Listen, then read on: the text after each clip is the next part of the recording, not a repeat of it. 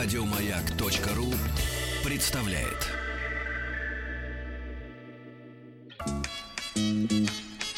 Вор должен сидеть в тюрьме, верно? Запомни, Шарапов, наказаний без вины не бывает. Я имею указание руководства живыми вас не брать. Товарищ полицейский. Да, ну что же, товарищи, э, сегодня э, рад приветствовать в нашей студии Дмитрия Владимировича Маслова. Дмитрий Владимирович, доброе утро. Доброе утро. Снова в нашей студии доктор исторических наук, профессор кафедры новейшей истории России Московского государственного областного университета. И сегодня в рамках нашего проекта «Товарищ полицейский», оч, оч, полицейский очередное дело. Заголовок нашей сегодняшней серии таков. Ограбление банка, не выходя из квартиры. Ничего себе. Сегодня, не выходя из квартиры, можно заказать пиццу, газировку. Да, Женщину. А, это не то. Не то говоришь, Это, Га. Владик, это массажист называется. Женщина-массажист. Дмитрий Владимирович, о каком времени э, пойдет речь? Речь пойдет о 1994 годе, когда заказать пиццу на дом оказалось сложнее, чем сделать то, о чем мы сегодня будем говорить. Был ограблен очень известный американский банк. Американский. Американский банк, действительно не выходя из дома. Банк этот имеет более чем 200-летнюю историю. Он зарекомендовал себя не только в пределах США, но и во всемирном, так сказать, масштабе. Имеет э, отделение по всему миру. И э, через него проходят расчеты э, банков разных стран, в том числе, кстати, и России. Это как уж Ситибанк, что ли? Ну, мы не будем Of America? уточнять. Оф Америка это точно. Вот. Как в фильме «Берегись автомобиля». Произошла ли эта история в Москве или в Ленинграде, а может быть и в Киеве, не так важно. И, в общем-то, в течение трех месяцев 94 года из этого банка было выведено со счетов по разным оценкам от 10 до 12 миллионов американских долларов. Это Еще какие, тех. это какие годы? 94 А, да. По нынешним временам миллионов, наверное, 25. Ну, Типа того, да. Вот такая фабула у этой истории. Круто. Круто. Вот она, Россия. А Хорошо. квартира российская, да, я так понимаю? Не совсем квартира, а офис одной питерской фирмы. Питерской. Да, акционерное общество закрытого типа со скромным космическим названием «Сатурн». Одним из сотрудников, Красивое который, название. да, вид, ну, воровство в космических масштабах, название должно соответствовать. Один из сотрудников этой фирмы, вице-президент, в итоге и был признан виновным в этом хищении. А сколько же ему было лет-то на момент? На момент ему было 27 лет, 27. Да, он, в общем-то, прошел обычный советский путь до этого. Школьником Отучился был, в школе пионером, да? неплохо, да? и комсомольцем был, и фехтованием занимался, имел разряд. Отслужил в армии, окончил вуз, стал химиком, совсем не компьютерщиком, не программистом. Но А обнаружилась этого склонность. мужчину? Звали этого мужчину Владимир Левин. А, и- Володя. Володя, да, Красивое Левин. имя. Вот простой сын, в общем-то, простых родителей, интеллигентов. Определенную склонность к программированию он, конечно, проявил. И на всероссийском конкурсе компьютерных программ его программа для бухгалтеров даже заняла второе место. Мгм. То есть определенные предпосылки того, что он сделал, у него были. Хотя до сих пор многие удивляются, как именно ему в одиночку это удалось сделать. А что за, э, так сказать, контора «Сатурн»? О, эта контора Чем очень занимались, да? интересная, но поскольку это российский бизнес начала 90-х годов, то занимались они практически всем, что приносило прибыль. Ну, Э, сатирический основ- российский бизнес того времени э, рисуется следующим образом. Э, Человек берет кредит в банке Мгм. и бежит. Искать товар.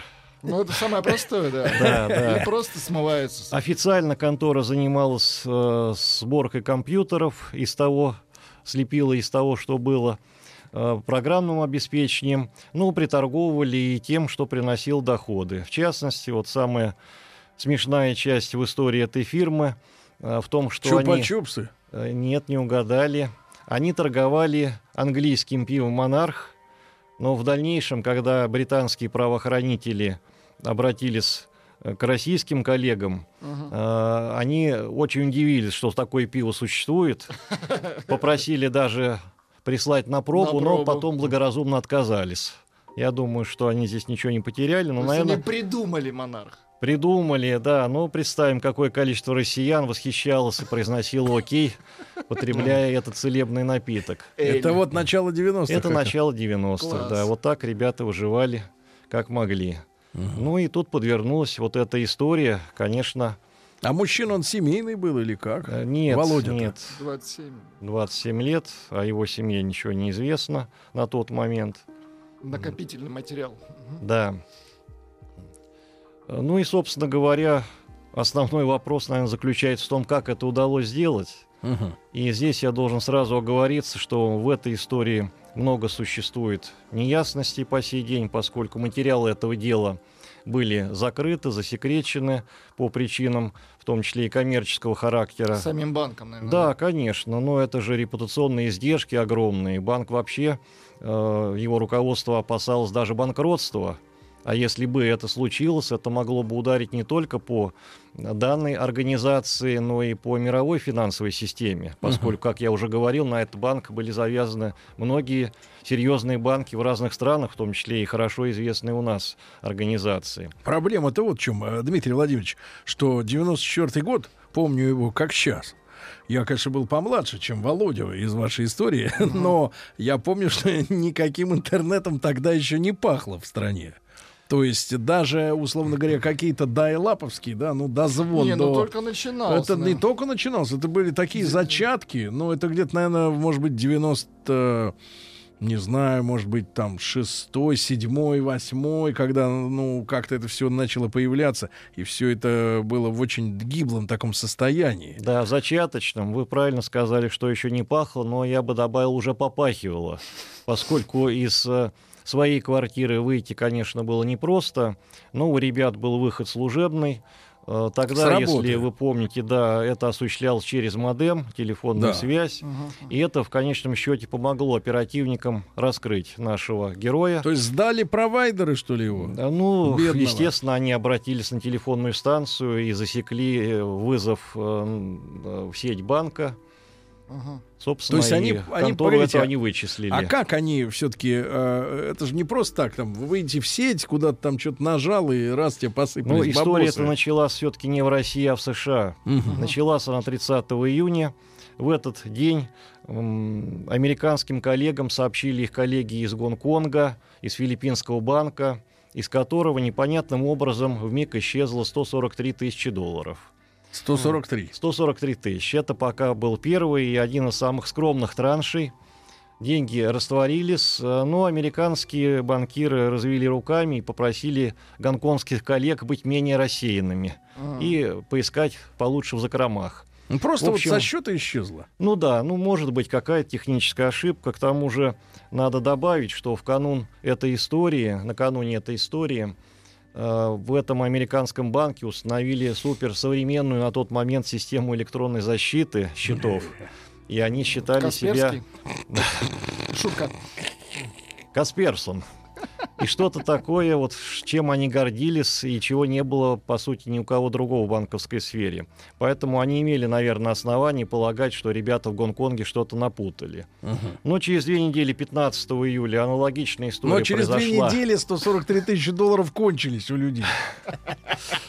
Началась другая часть этой На истории. монарх потратили на пиво. Да, и сообщение уже пришло из Уругвая, из Монтевидео. И новая контора пожаловалась, что с ее счета в этом банке ушло уже 384 тысячи То есть долларов. они списывали, условно говоря, не деньги, которые принадлежали банку, а деньги их клиентов, да, В которые в банке, этом да, банке да, в держали было счета. открыто счет- много счетов и банковских организаций, и иных коммерческих организаций. Естественно, через них шли расчеты. А из Уругвая сколько? 384 тысячи О, долларов. аппетит растет уже. Аппетит растет, но это еще не предел. Аппетит, как известно, приходит во время потребления пива «Монарх». Не к рекламе его быть сказано. И, э, конечно, здесь уже американские ребята засуетились, подключили, между прочим, ФБР, учитывая значение этого банка для Америки в целом, для мировой финансовой системы. И э, начались поиски. Но представьте себе, кого искать. Это же не взломщик с ломом и кувалдой, который э, взлам- взламывает сейфы и подпиливает решетки. Просто каким-то образом записи с одного счета перескочили на другой счет. Никаких распоряжений внятных, поручений на это, на это никто не давал.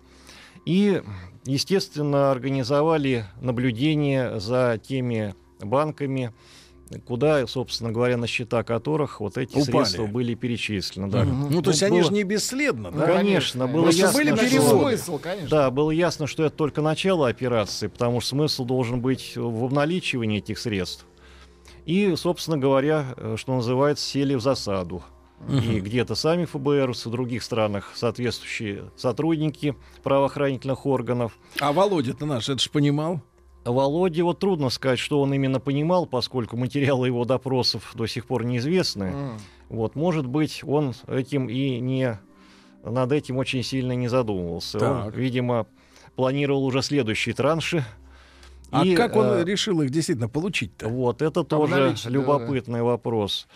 Дело в том, что у этого Володи были хорошие знакомые. У хороших знакомых тоже были знакомые. Но он же бизнесмен. Да. И э, эти ребята в том числе находились и за рубежом. Кое-кто из них предусмотрительно перед этим открыл счета, ну, по сути, в офшорных зонах. Э, Кстати говоря, э, надо учесть, опять-таки, что в то время, с учетом российского валютного законодательства, было выгоднее валюту получить за границей и потом уже ее ввести в Россию, нежели ее Везти наликом? обналичивать именно в России. Да, Ага. потому что в России часть валюты Должна была в должны были идти. продать за рубли. Нет, за не в бюджет. курс, да? Да, да, да, да. Ну, а вы помните, конечно, что это период гиперинфляции, и для наших... Утром, э, утром одна банка монарх, вечером половина. Вечером половина, да. А то и поэтому, треть. Да, операции с куплей-продажей валюты для многих банков были едва ли не самым прибыльным делом.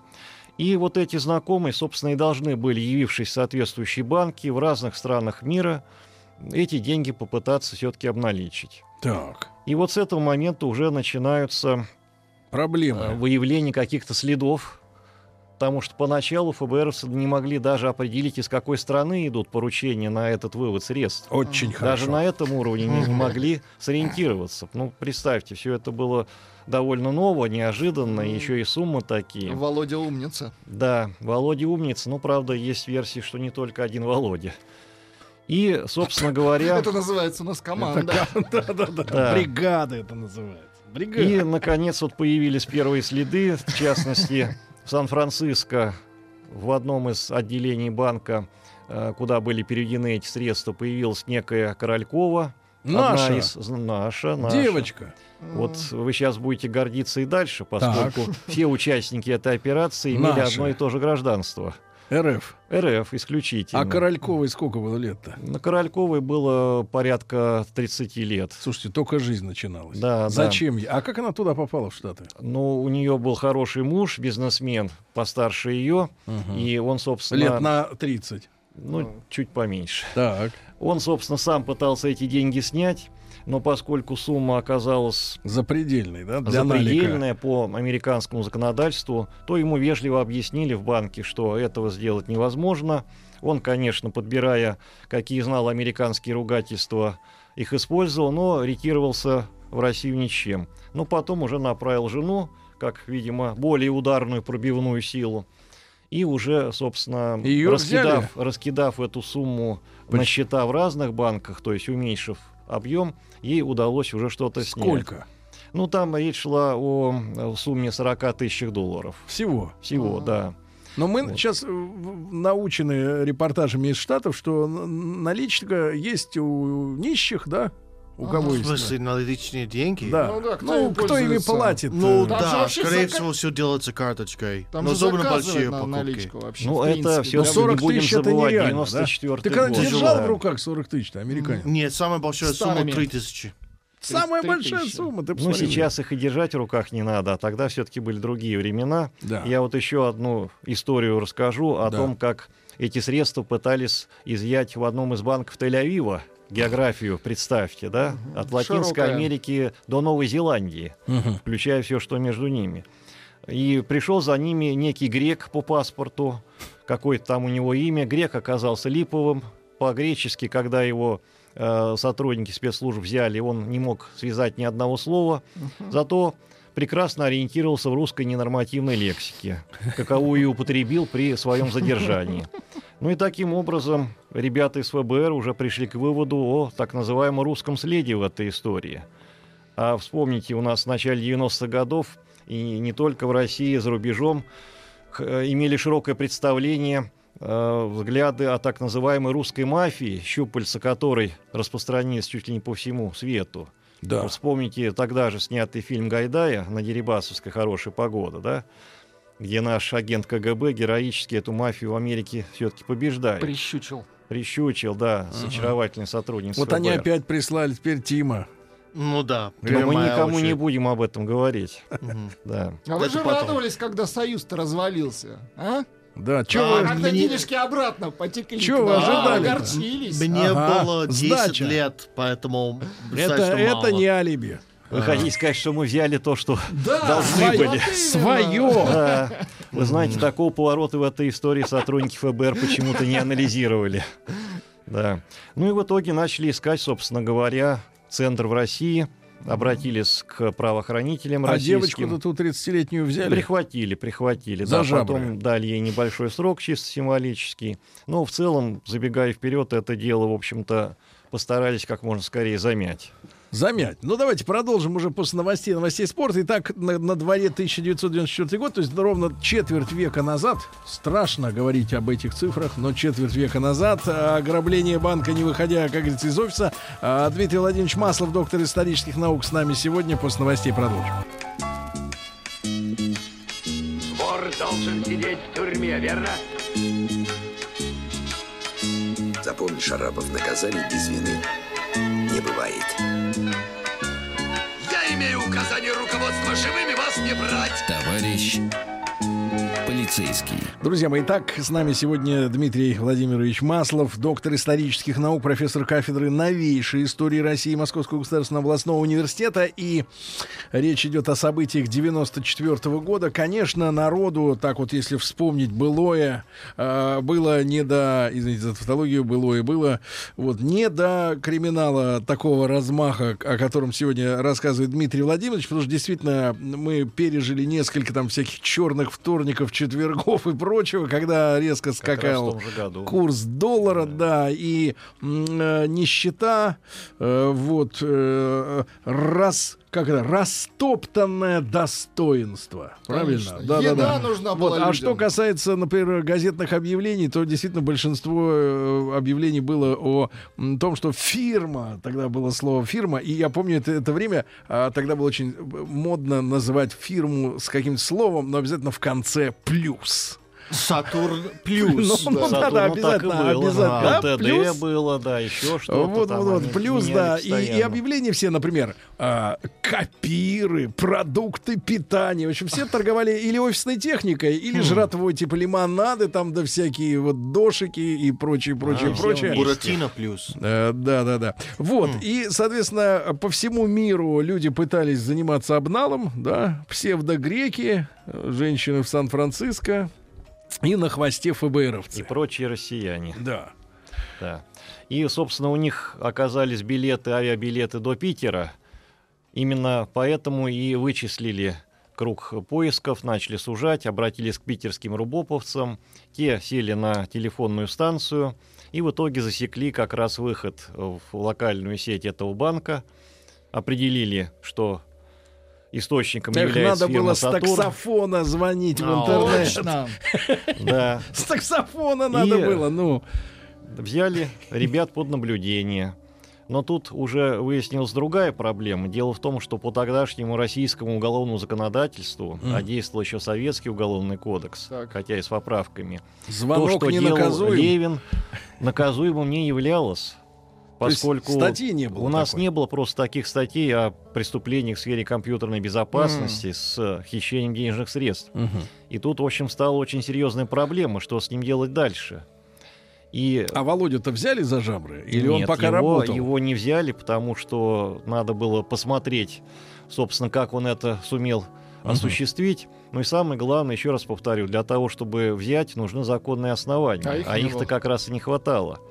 И тогда, собственно, была разработана операция совместно с нашими зарубежными коллегами, э, британскими, американскими по выталкиванию, по сути, этого Володи за границу, в Лондон. Чтоб сам поехал за бабками. Сам поехал, да, потому что ребята, которых он направлял, не возвращались. У него были основания опасаться, что они просто эти деньги прикарманили себе. А ребята в камерах чалились. Ребята, в общем-то, отдыхали, да, ждали своей участи. А, И вот он решил, судя по всему, проверить лично. Но были трудности определенные с организацией этого выезда, потому что это все-таки Великобритания, нужна виза. Мгм. У Володи, по счастью, имелось приглашение оттуда, Мгм. а наши сотрудники организовали ему через генконсульство в Питере эту визу в ускоренном порядке, но так, чтобы он ничего не заподозрил. И вот То есть уни- мы тебе ускорено, но ты ничего Да. не дергайся. Уникальная, в общем-то, операция, потому что обычно правоохранители стараются не выпустить преступника за пределы страны, а здесь, наоборот, его хотели вытолкнуть. И это сделать удалось. Как только Володя приземлился в лондонском аэропорту, ребята из Скотланд-Ярда вежливо попросили его пройти вместе с ними. И вот так начались его уже криминальные приключения за решеткой, что называется. Погодите, но вот смотрите, э, э, модем в России, ну этот дайлаповский, да, э, компьютер в России.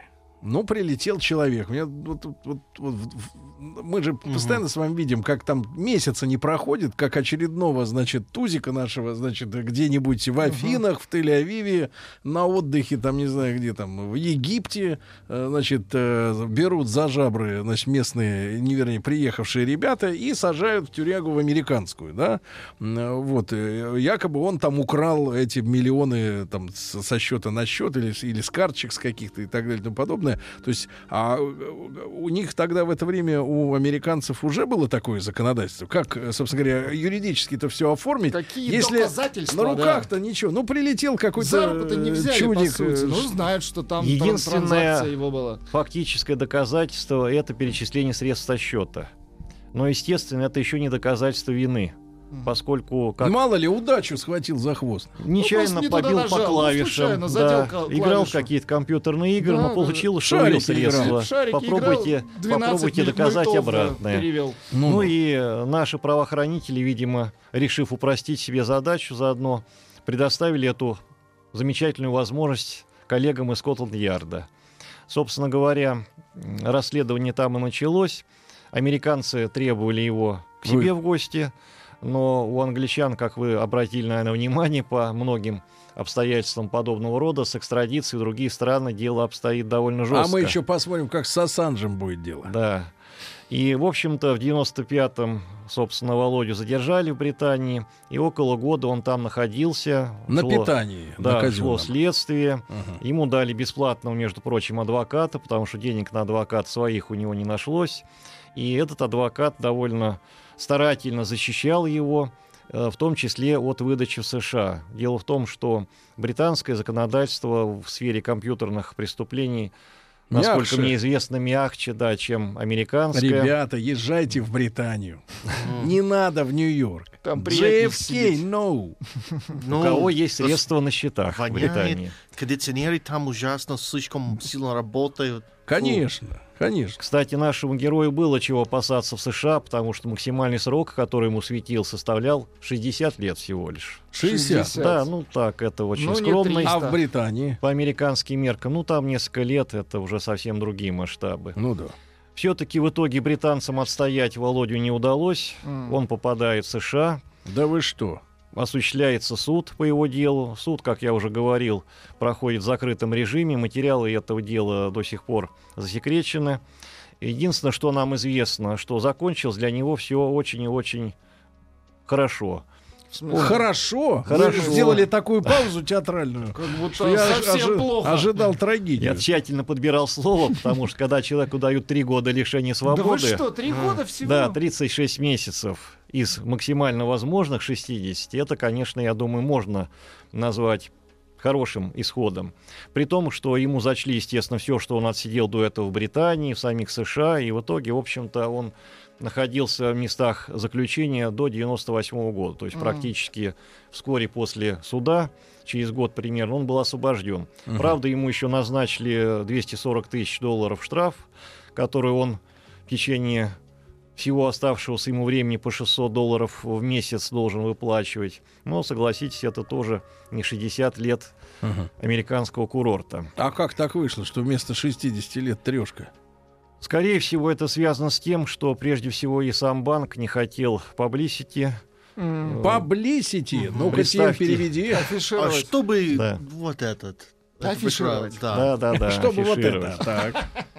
Поскольку, сами понимаете, если информация просочилась бы в прессу, Ну, конечно. это, безусловно, был бы мощнейший удар по репутации банка, бегство клиентов и все последующие результаты можно легко представить себе. Мгм. Вот, поэтому, скорее всего, состоялось то, что в американском законодательстве уже тогда существовало, потом это ввели и в российское, так называемая сделка со следствием Ага. ты признаешь свою вину, покаешься. Он, правда, признался э, в том, что из 40 переводов этих средств он осуществил только один.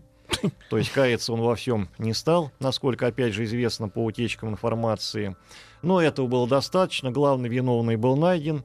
Американцы э, ФБР объявил о выдающейся операции по уничтожению русской мафии, главарем которой был назначен этот самый Володя. Володя.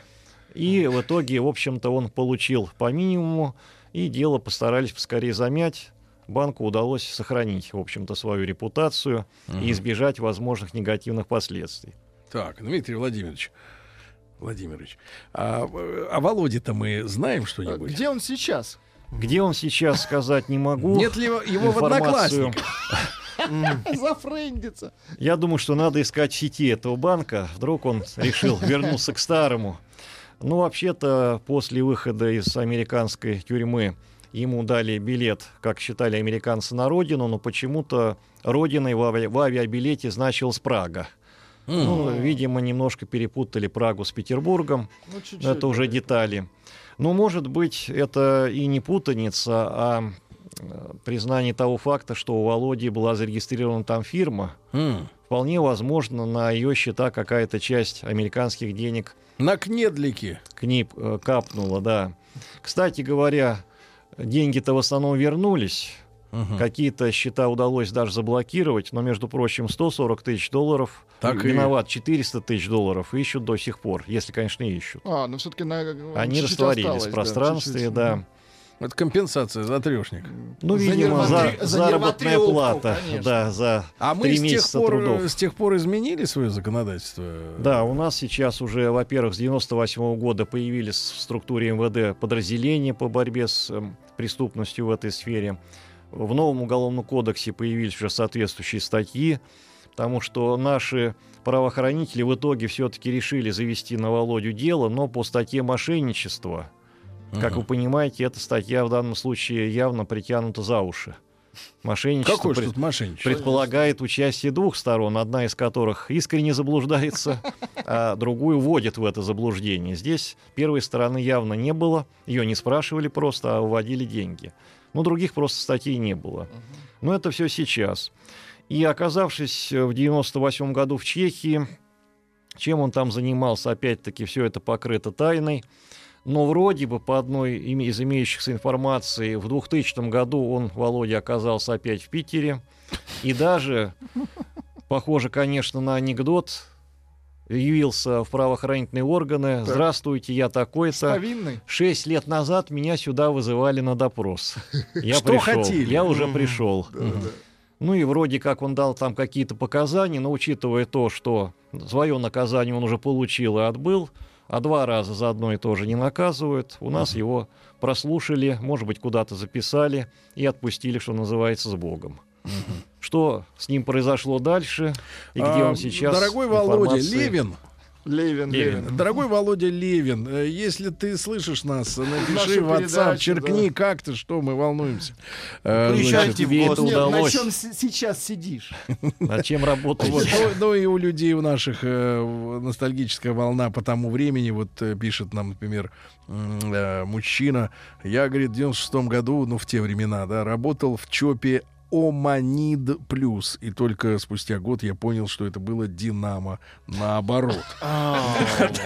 А, Дмитрий Владимирович Масов, доктор исторических наук, был с нами. Дмитрий Владимирович, большое спасибо за интересный рассказ. Спасибо. Еще больше подкастов на радиомаяк.ру.